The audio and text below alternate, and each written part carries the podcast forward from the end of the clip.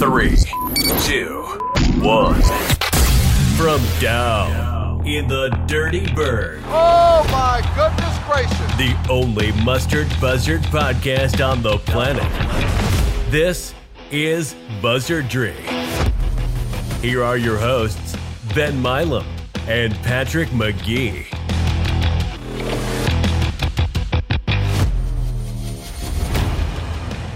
Hello, everyone, and welcome back to Buzzardry. It is Monday night, March 21st at the time of this recording. Another week of baseball under our belt, a few other happenings around the Buzzard universe. My name is Ben Milam, and I'm here, as always, with my partner, Patrick McGee. Pat, how you doing? Glad to be on this Monday evening. That's right. We are back, and as always, or since last week, I guess, we are...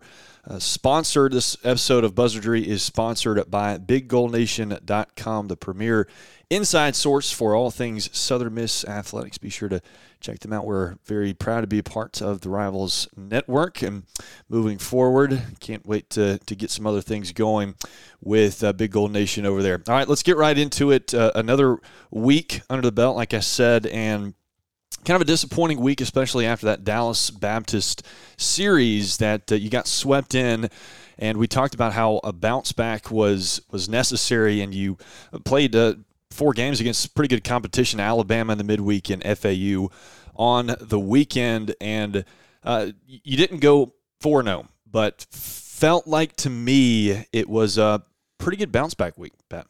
Yeah, it was. You get a quality midweek win against Alabama.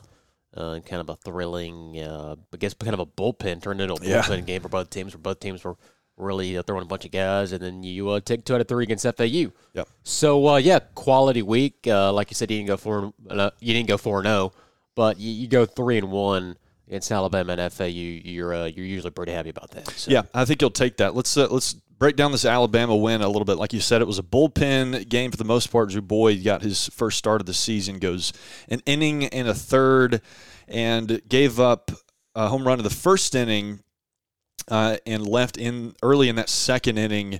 And it felt like to me maybe that was sort of the plan was to kind of go right into the bullpen, and if you could get an inning or two out of Boyd, you would take it. It was not quite what we saw last year against Alabama, where it was really Johnny Holstaff, where you were going to have 4 games in conference play that following week, that weekend. So you saw a different guy just about every single inning. But it was kind of the same story. The theme continues of the bullpen sort of propping a lackluster offense up a little bit. What did you see on Wednesday, Pat? Yeah, well, I guess the story was that bullpen where Boyd goes one on the third, or gets you 4 outs, and then you turn it over to Stewart. He covers, I think, 2 innings, 2+ innings. Then you have Rhodes, Bess, Harper, Rogers, and Ramsey all pitch. And yeah, out of those guys, they only gave up 1 run, right, between all of them. So you win 3-2, and Lynch, that was his first extra base hit of the year. That home run there in the second, right, to tie it up, and then Miguelis gets the big 2 RBI double with 2 outs. They're in the fourth to make it 3-1. Then both teams trade zeros for the next several innings. Now Alabama, they get on the they put up a run there in the eighth, but you're able to get out of it. Rogers got a called strike 3. It was the check swing. Mm-hmm. The check swing, and it was controversial check swing. Right, it was kind of a 50-50 type call, and those are the kind of calls you get at home. If they were playing in Tuscaloosa, or you might not get that call. Sure. I guess it was kind of the way he kind of swung with one hand, to it kind of made it look like he went around. It looked worse than it did. And on the replay, it looked like he really didn't go around. But yeah, that. The one-handed finish didn't help him, but right. Yeah, then you bring in Ramsey there in the ninth, and he throws up a 0, strikes out Owen D and Daddy there to end it, and you win 3-2. So it was quality midweek win there, and the 4th largest crowd of all time. You had tweeted either the day before or the day of that could be a top 10 crowd, and that ended up being the case. And top 5. Yeah, we talked about the fact that the 2,500+ season tickets would really help you in those attendance numbers. And I mean, I would guess that most of those season ticket holders were there, because it was a pretty solid crowd, pretty packed out. at the Pete, and they were treated to a great pitching performance. The offensive concerns that I guess we'll probably continue to talk about kind of remained a little bit. Like I said, that theme of the pitching kind of holding you up and giving you a chance, which I think will be the case in most games through the rest of the regular season schedule, at least, remains true. But you do get two really big hits from Lynch and McGillis, and two, I think that you really hope will get those guys going. And not that Lynch has not been hitting the ball well. I mean, he's been right around 300 for most of the beginning of this year, but like you said, he has not hit for power. And we know he is capable of that same thing for McGillis. It's kind of been feast or famine a little bit. But a better start as opposed to the beginning of the year, which we'll compare some of those offensive numbers when we get through this weekend series. So we'll roll right into that unless you have something else on. Yeah, let's get into FAU. Okay, yeah, so opening weekend in conference play, and this is a series you really, really needed to win. A good ball club in FAU. We talked about how they are highly capable offensively, and that remained true to what we thought it would be. And, you know, they really swing the stick well. You knew that the rotation in the bullpen would be pressed, and this was our first look at a new rotation, new slots outside of Waldrop staying in the Sunday spot of Tanner Hall sliding into the Friday, Hunter Riggins on Saturday, which I was a little surprised. I mean, yeah, we talked about how that Friday and Saturday is pretty interchangeable. But to throw Tanner Hall right into that Friday spot, usually you don't see that kind of jump.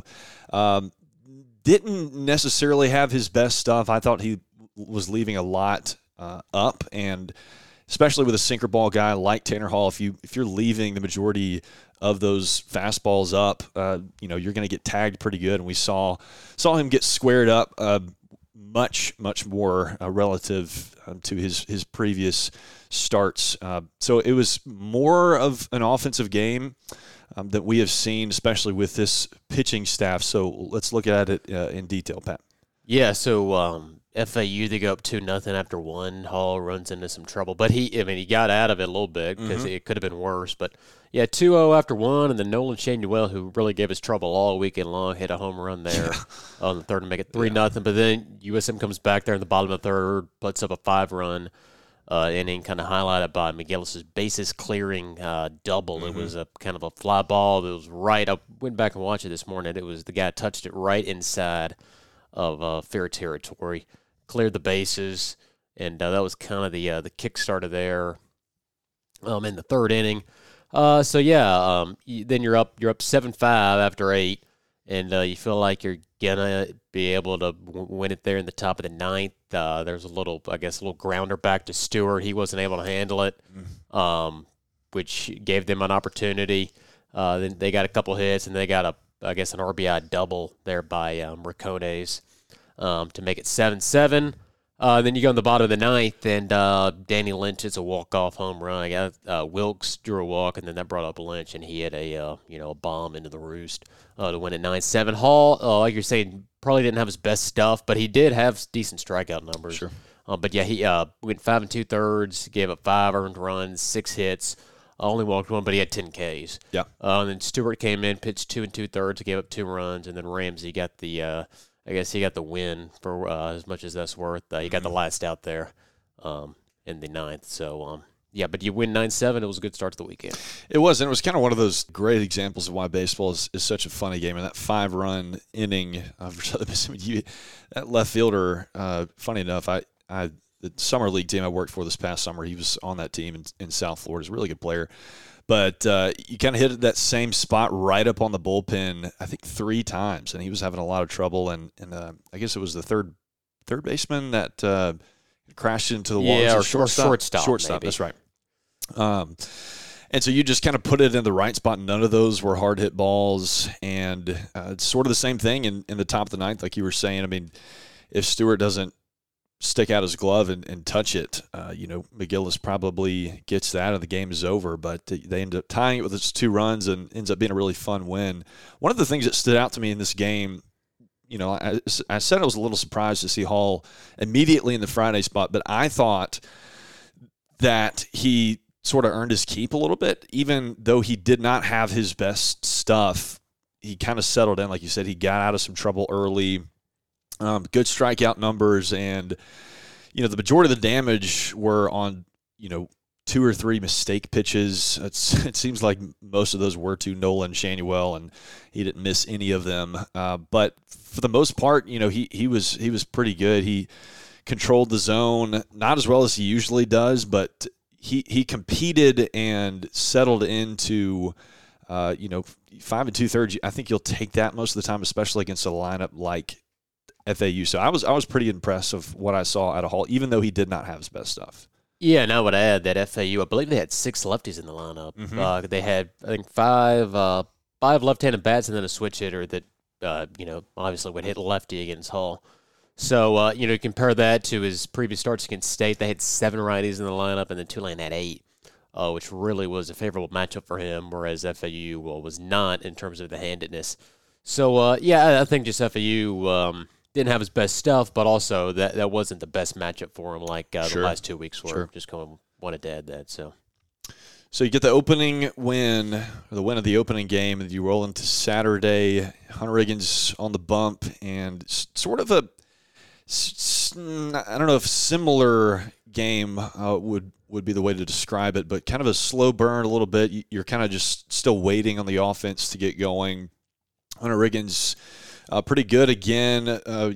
Gives up another mistake pitch to Nolan Schanuel and doesn't miss it. They take the 3-1 lead in the fifth.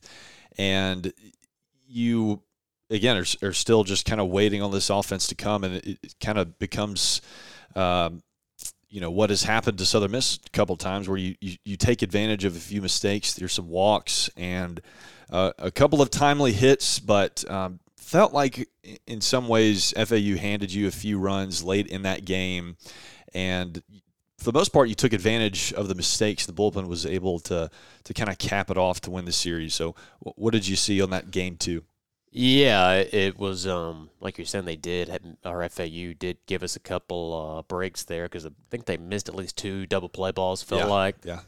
You get a wild pitch, score a run on a wild pitch, score a run on a base loaded walk. Mm-hmm. But yeah, you kind of claw back. You get down 4-1 there in the after 5.5, and Dickerson has an RBI single. Sergeant makes it a 4-3 game on RBI ground out. Mm-hmm. There in the 6th, and then you take the lead in the 7th. Montenegro ground out, then you get a wild pitch, and then in the 8th, Montenegro draws bases loaded walk there, like I was saying. So, and then the 9th ran into some trouble. Ramsey inherited 2 runners, and he was able to get a infield fly and a K and an infield fly, I think is what it was, right? I believe so. Yep. Yeah. So, yeah, strikeout pop out to end it, and ran into some trouble. I mean, it was 1st and 2nd, right, with 1 out, yeah. And so. Good to see Ramsey in those high leverage situations. Really feel like he's kind of gotten his spunk back a little bit, yeah. Where you can rely on him in those tight spots, and that is a big key to this.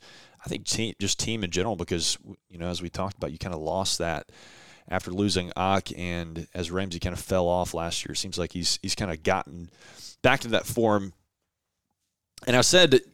FAU sort of handed you a few runs. That's not the takeaway from this win. I mean, anytime you're down 4-1 against a good ball club like FAU, any way you can get it, especially to win a series, you will take it. And that is the kind of win that is going to put you in a good spot at the end of the year and in the postseason. So not to take away from the win at all. That's a good win. You win the series and a chance to sweep on Sunday, and – feel like some of those themes kind of hold up, but it goes against you on that game 3. Yeah, so game 3 lose 7-3, and you got up to a good start. Picto hits a big home run there in the 2nd. You go 1-0. FAU ties it in the 4th to make it 1-1, and then McGillis hits one off the scoreboard there in left field to make it 2-1 in the 4th. And Hurst and Waldrop pitched really well. He went 5 2/3. So like we've said, he's not going to go super deep, but he gave you 5 plus really good innings. Only gave up 1 run. 5 hits, 1 walk on with 11 Ks. He really had the swing and miss stuff. Mm-hmm. Kind of the best we've seen, the swing and miss since North Alabama. And then you bring in Etheridge. He strikes out the first 4 batters he faces. And then in the eighth inning, you're really running into trouble there, where Etheridge then gives up a double, then an RBI single. And then he's pulled, and you put in Bess, Gillentine, Storm, Boyd, Mazza.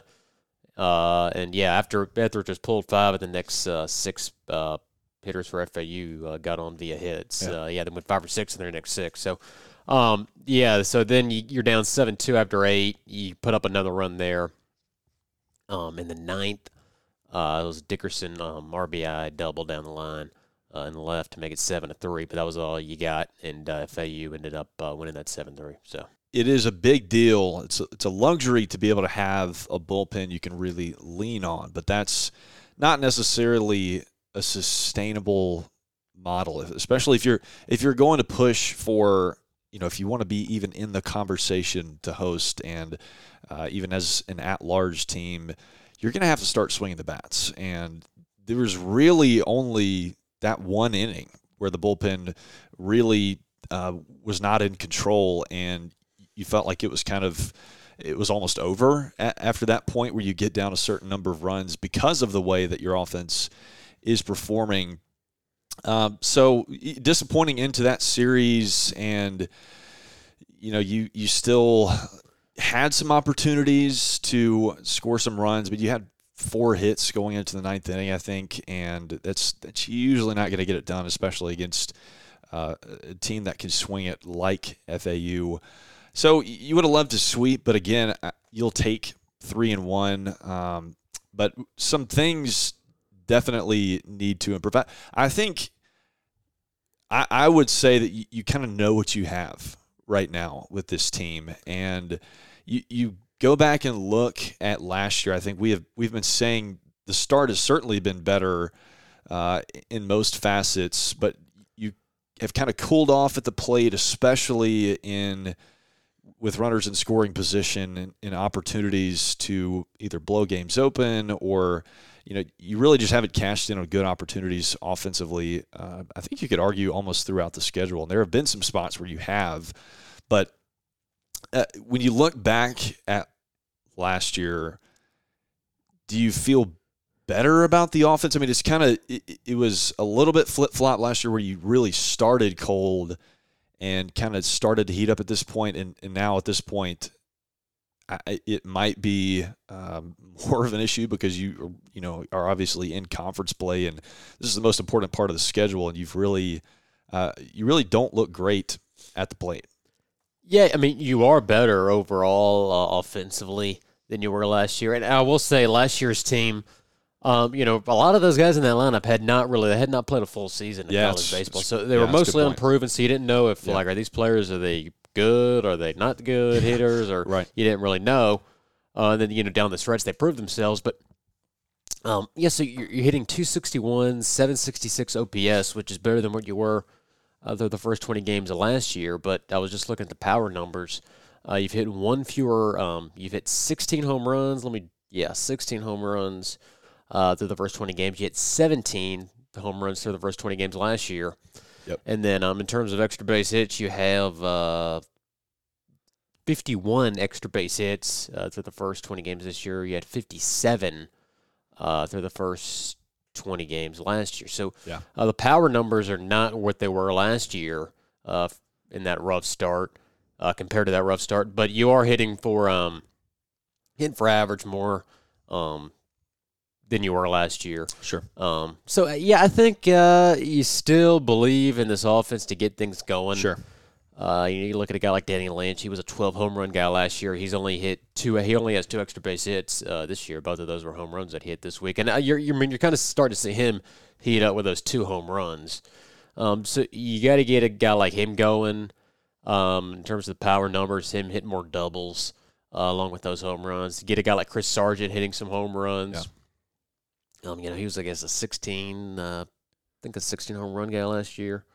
So, you want to see the power numbers get up, get the batting average. I mean, the batting average is 261, which is not terrible. I mean, 766 OPS, that was a little below average. I mean, typically the NCAA average is around 800, maybe a little below that.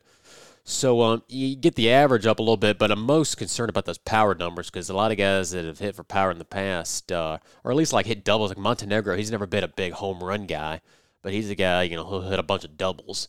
And you really haven't seen a ton of that from him so far. So that's kind of what I'm looking forward to these next couple of weeks is, you know, can they tap into some of that power, hit some doubles, hit some home runs to get that OPS number up some? Yeah, I think you're spot on. I think you still believe in the lineup. I mean, even a guy like Gabe Montenegro that you mentioned is really had a really rough start to the schedule last year.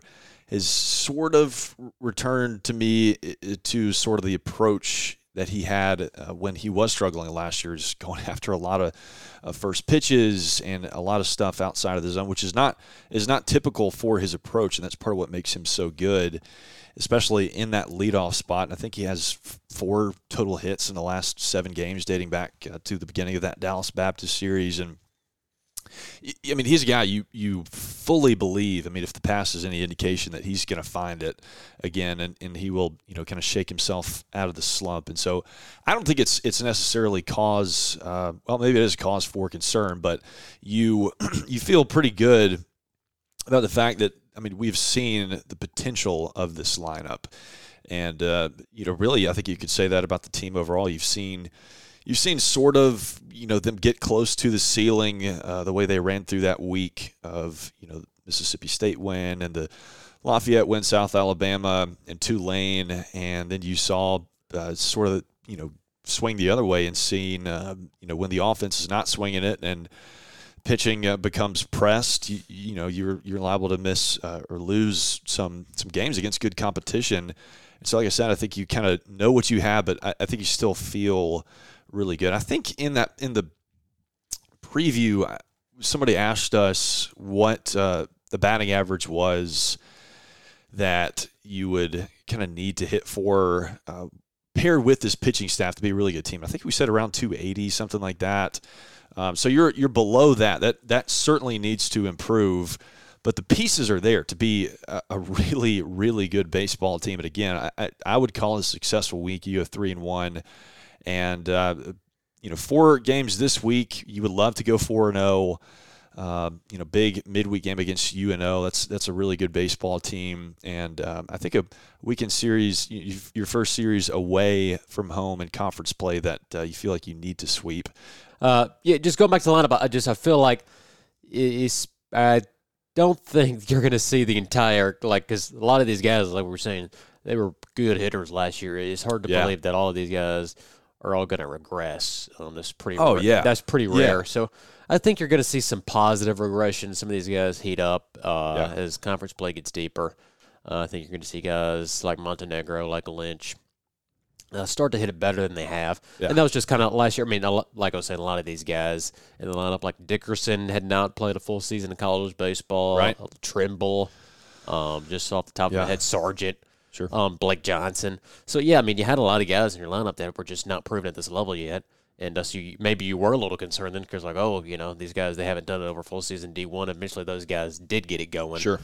So you've seen these players do it at this level, and I think I would guess next couple of weeks you're going to see improved offense, but we'll see. Yeah, and it gets really good pitching, too. I mean, if you go back to the regional, we've kind of returned to that performance for the offense a lot, but that, again, I think shows you the potential of this lineup. So I think you're spot on. I don't think there's any reason to think that this is all of a sudden a bad lineup. I think you can almost expect it to improve, like you said, over these next couple of weeks. A great opportunity to do that for more games that are just as important as the rest of them. The midweek game scheduled for Tuesday. So today, if you're listening to this on Tuesday when we release our episodes, has been moved to Wednesday because of all the bad weather coming through. And this is a UNO team. I mean, I feel like a lot of these Louisiana programs that come through or have come through in the past are kind of sneaky good, maybe the way to say it, but almost always a competitive baseball team in UNO, and that remains the case this year too. Yeah, they're off to a good start. They're 12-6, and they just took 2 out of 3 at Oklahoma, right? Which had gotten off to a pretty good start as well, I think. And they also took 2 out of 3 against Kansas at home. Not that Kansas is great, but they're 4-2 against the Big 12. I don't think they've lost. I don't think they've lost a weekend series. I think they split with Youngstown State at like 2-2. But yeah, they're looking like one of the top teams in the Southland. They're 91 in RPI, 104 in Massey. So they're kind of a top 100-ish type team, and a team that could be a kind of a scary 4 seed if they can win their conference. Sure, yeah. But offensively, I mean, they've been okay. 276 batting average, but 750 OPS, so they haven't hit for a ton of power. But yeah, they're a team that midweek game you should win, but it's certainly not a gimme. So yeah, it'll be a kind of one of those games you want to win. There in the midweek that I guess you don't really think of UNO as one of your highlight midweek games. You think of your Ole Misses, your State, sure, your Alabamas, your South Alabamas. But this could be a top 100 game, so it's one you want to win. And I guess they're gonna they haven't announced starters, but past 2 weeks they've gone with a guy Kyle Kakadorian. If I probably didn't say that right, but he's a lefty. Right. Yeah. He's a lefty for them. I really couldn't find anything on velocity or pitches, but he has pretty good numbers. I think around a 1 ERA. Hasn't pitched a ton. I think he went about 4 innings in both of his, or went 4 innings in one of his midweek starts, and he might have got pulled early against LSU. But yeah, he has pretty good numbers so far.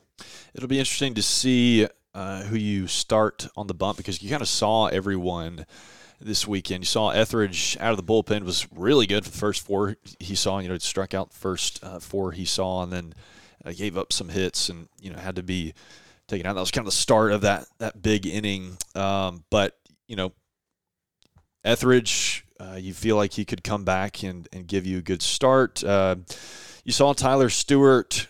I think he threw against Alabama and this weekend, right? Yeah, Friday. Yeah, so you could certainly see Stewart out there. He didn't give you. Didn't necessarily burn him this past weekend. He could certainly come out on Wednesday and start. So, Pat, I guess a hypothetical. If Coach Ostrander called you and said, "Pat, I need you to make the decision. Who you starting on Wednesday?" Honestly, I just like going with the upside guy. So I might start Nico Mazza on Wednesday. Kind of go with the freshman. Interesting. Okay. But I mean, you can bring back Boyd, because especially with an extra day now, he only faced like maybe 2 batters on Sunday. So you can bring him back. You can go with Stewart, like you said. I mean, who knows? It might be someone we haven't seen at all. It might be someone like a Wee Hunt. Sure. Or a Matt Adams or somebody. So, yeah, it's anyone's guess who gets the ball on Wednesday. And Mazza's, you've kind of seen him get fewer innings. He did throw he retired both the guys he faced he did. Sunday. Yeah. And that was his first appearance. And I mean, he was – he's not been used heavily at all, but you saw him more in spots earlier in the schedule.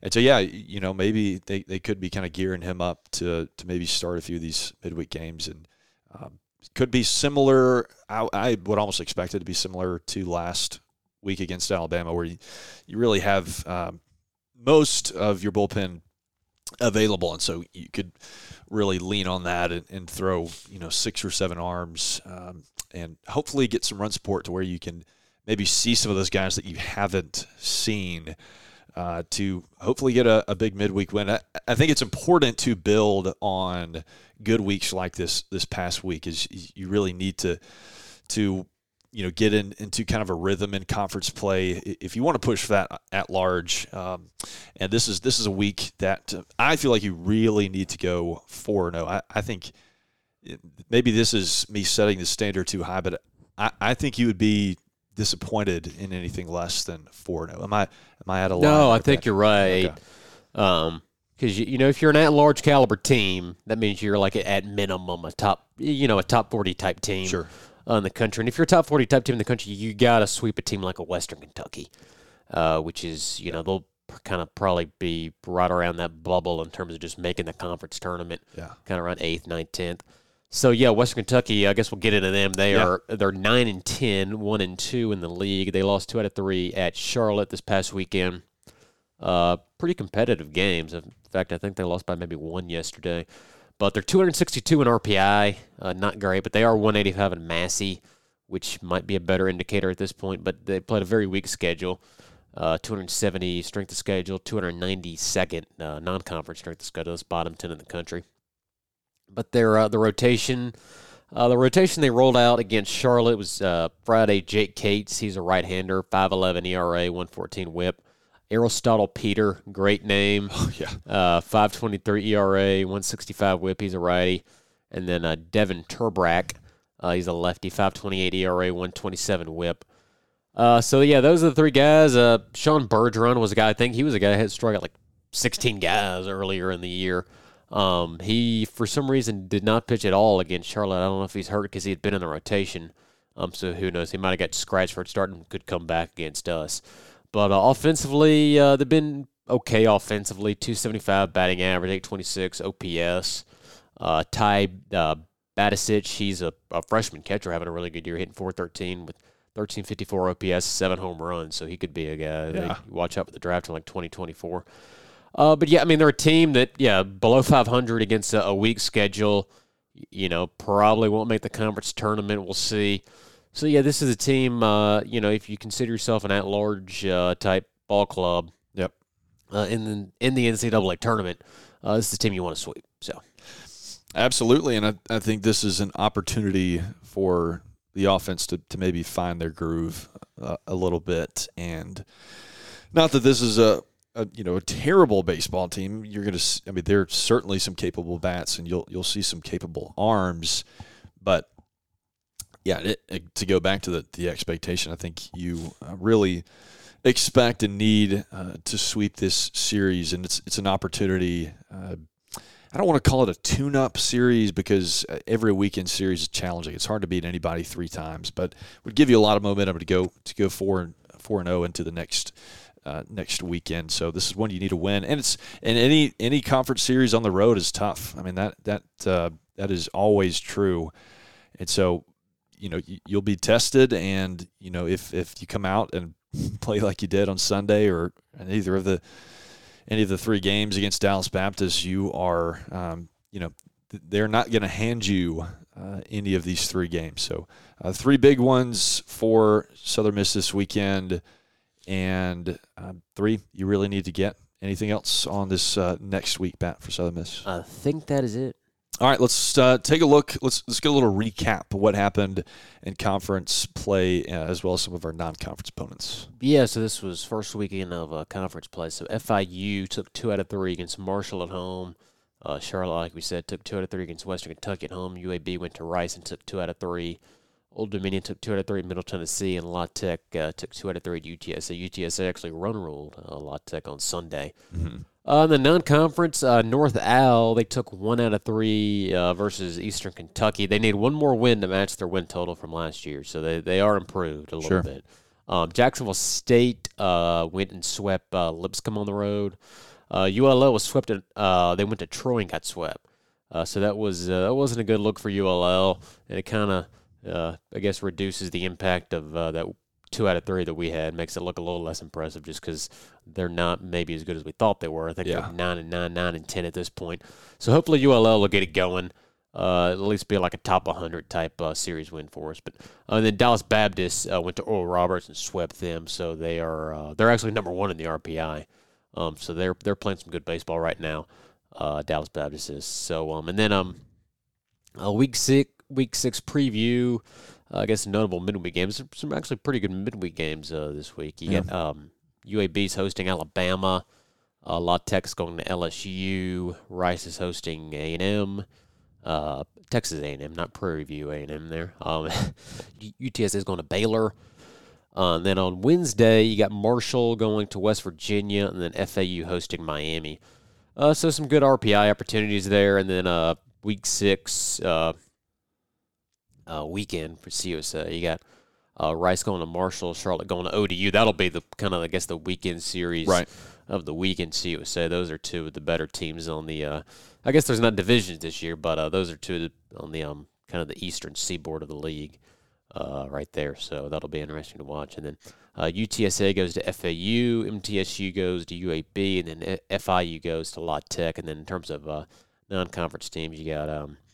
North Al and Jacksonville State actually play each other this weekend there in Atlantic Sun play. That'll be at in Jacksonville. So we'll see which of those two teams is the better team out of our first two weekend opponents. Then Georgia Southern, or ULL hosts Georgia Southern. And then Big Series for DBU, they host Maryland as a top 25 team. So that'll be a really interesting series to see what Dallas Baptist does. If Dallas Baptist wins that, they could get back in the top 25. So sure, and they also had Oklahoma State on the ropes a little bit. That game was very close. Another one-run loss for them. That's right. That's right. What is that, 6 now? Yeah, I think they're 3-6 in one-run games now. About that, yeah. That's a really good baseball team. As we have talked about, some interesting series that we will break down as always next week. And big one Wednesday out at the Pete. Important to get that one before you head out on the road. But it will be a challenge. Like I said, it typically is against some of those Louisiana programs. I don't have a lot to add on the recap of the preview. Anything to add on baseball, Pat?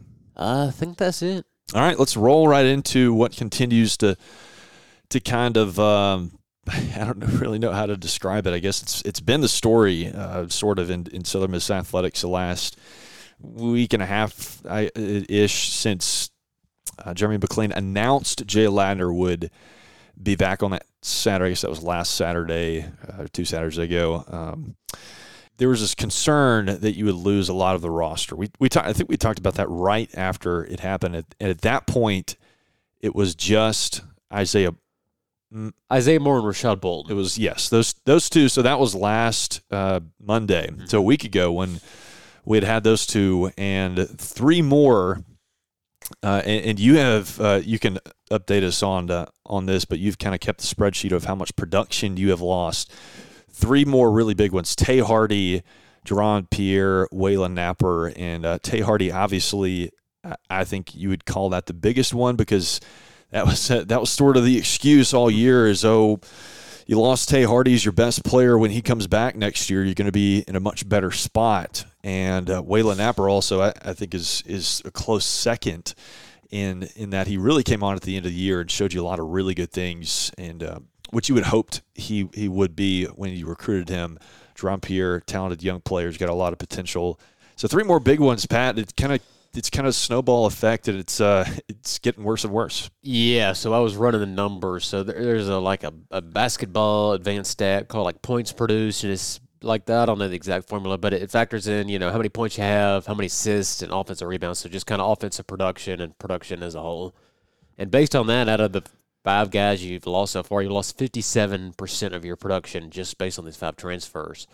So, yeah, I mean, you were, you know, 340th in the country and Ken Palm or Net or whatever, and you've already lost over half of your production from that team, from a bottom 15, bottom 20 team. So it's just really – roster is in a really bad shape, and, you know there's rumors of other guys possibly transferring out as well.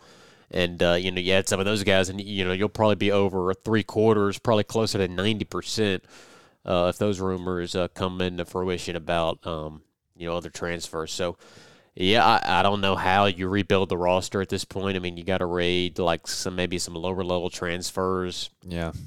Just any kind of JUCO players you got. And it's just it's a really tough situation. Maybe they'll pull a rabbit out of the hat. We'll have a surprise, but it's – not looking good at all for 2022-2023 basketball. It's not.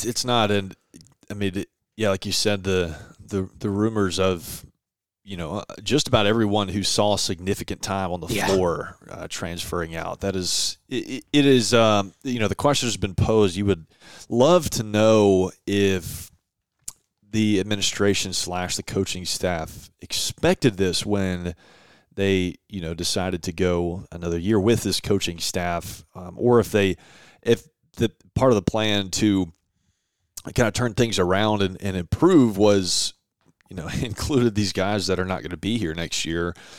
It's a really, really tough look. I mean, you know, you would expect Tyler Stevenson to be one of those guys. I mean, just due to the fact that he was in the portal last year. Mm-hmm.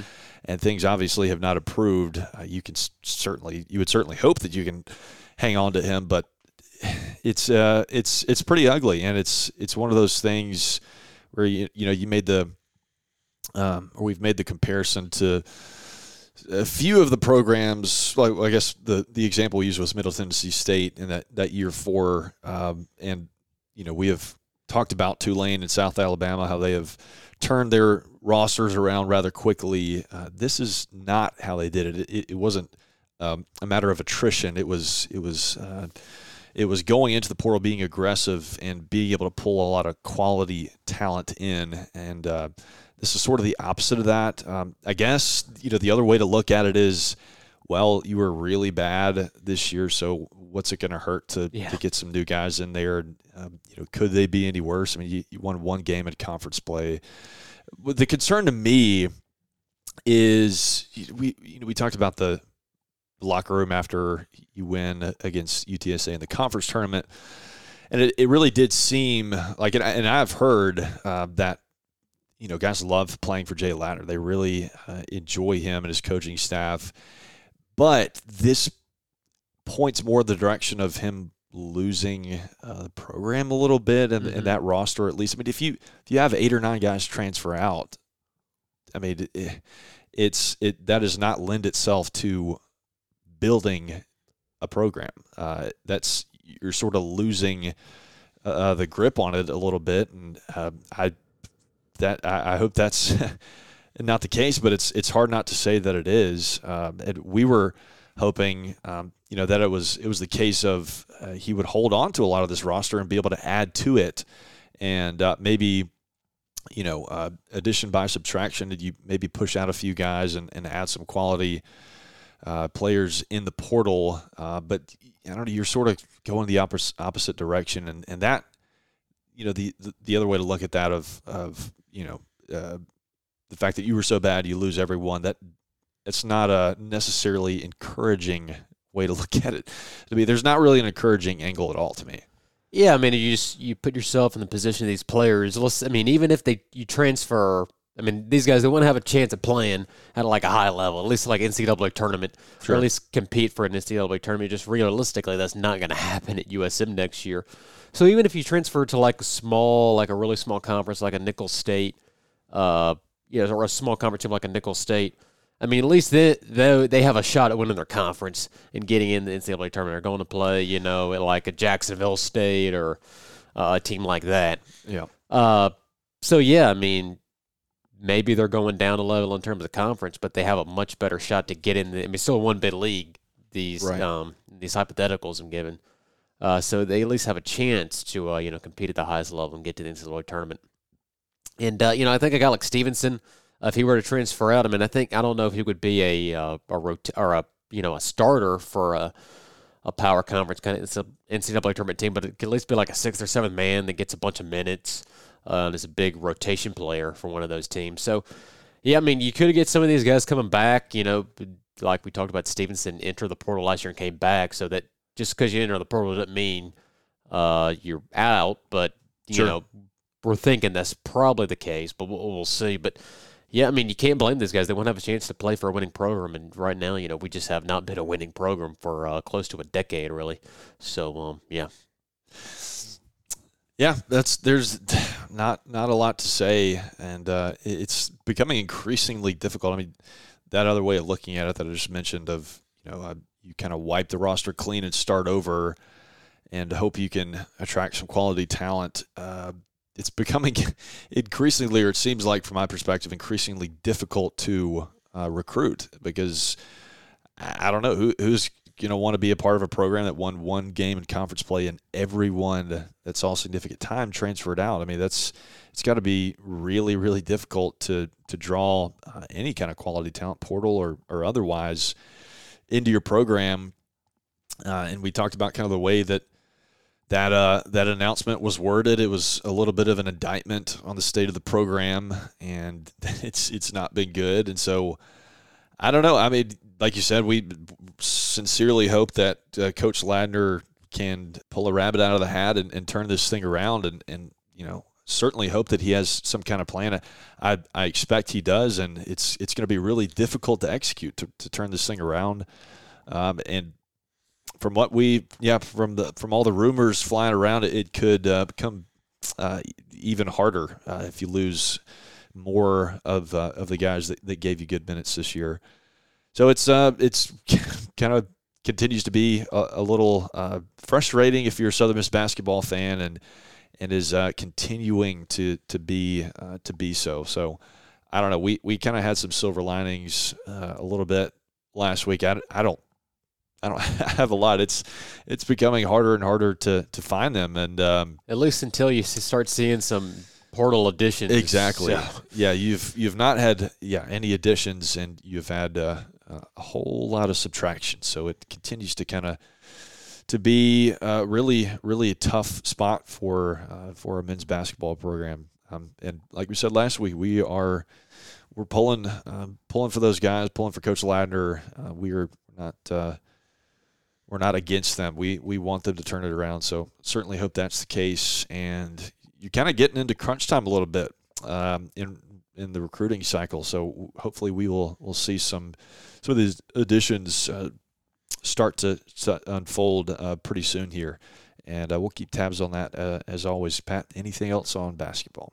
I think that's it. Right before we go, next week we are going to be on the JMU Sports Blog podcast. We think they had tentatively set that for March 28th, so that'll either be in that'll be on their feed, and I guess maybe we'll try to release it on our feed as like a separate type deal. So keep an eye out on that. Well, if it's just on their feed, we'll tweet it out and make sure people are aware of it. But that's just something to keep an eye on. Yep, we'll keep you updated on that. We will continue to be with you on Tuesday mornings. I had somebody ask me when or if we released regularly. We do Tuesday mornings for baseball season. As always, appreciate you being with us. Thanks for listening along and interacting with us. I meant to put out a question prompt, but I forgot to do that. I'll do that next week. So we'll catch some of your questions that have kind of built up over the last couple of weeks since we have done that. I've gotten a few in our DMs that we've not been able to answer. So we'll get to those next week. That is Patrick McKee. My name is Ben Milam. This has been Buzzardry, sponsored by BigGoldNation.com. Thanks for listening. See you next week.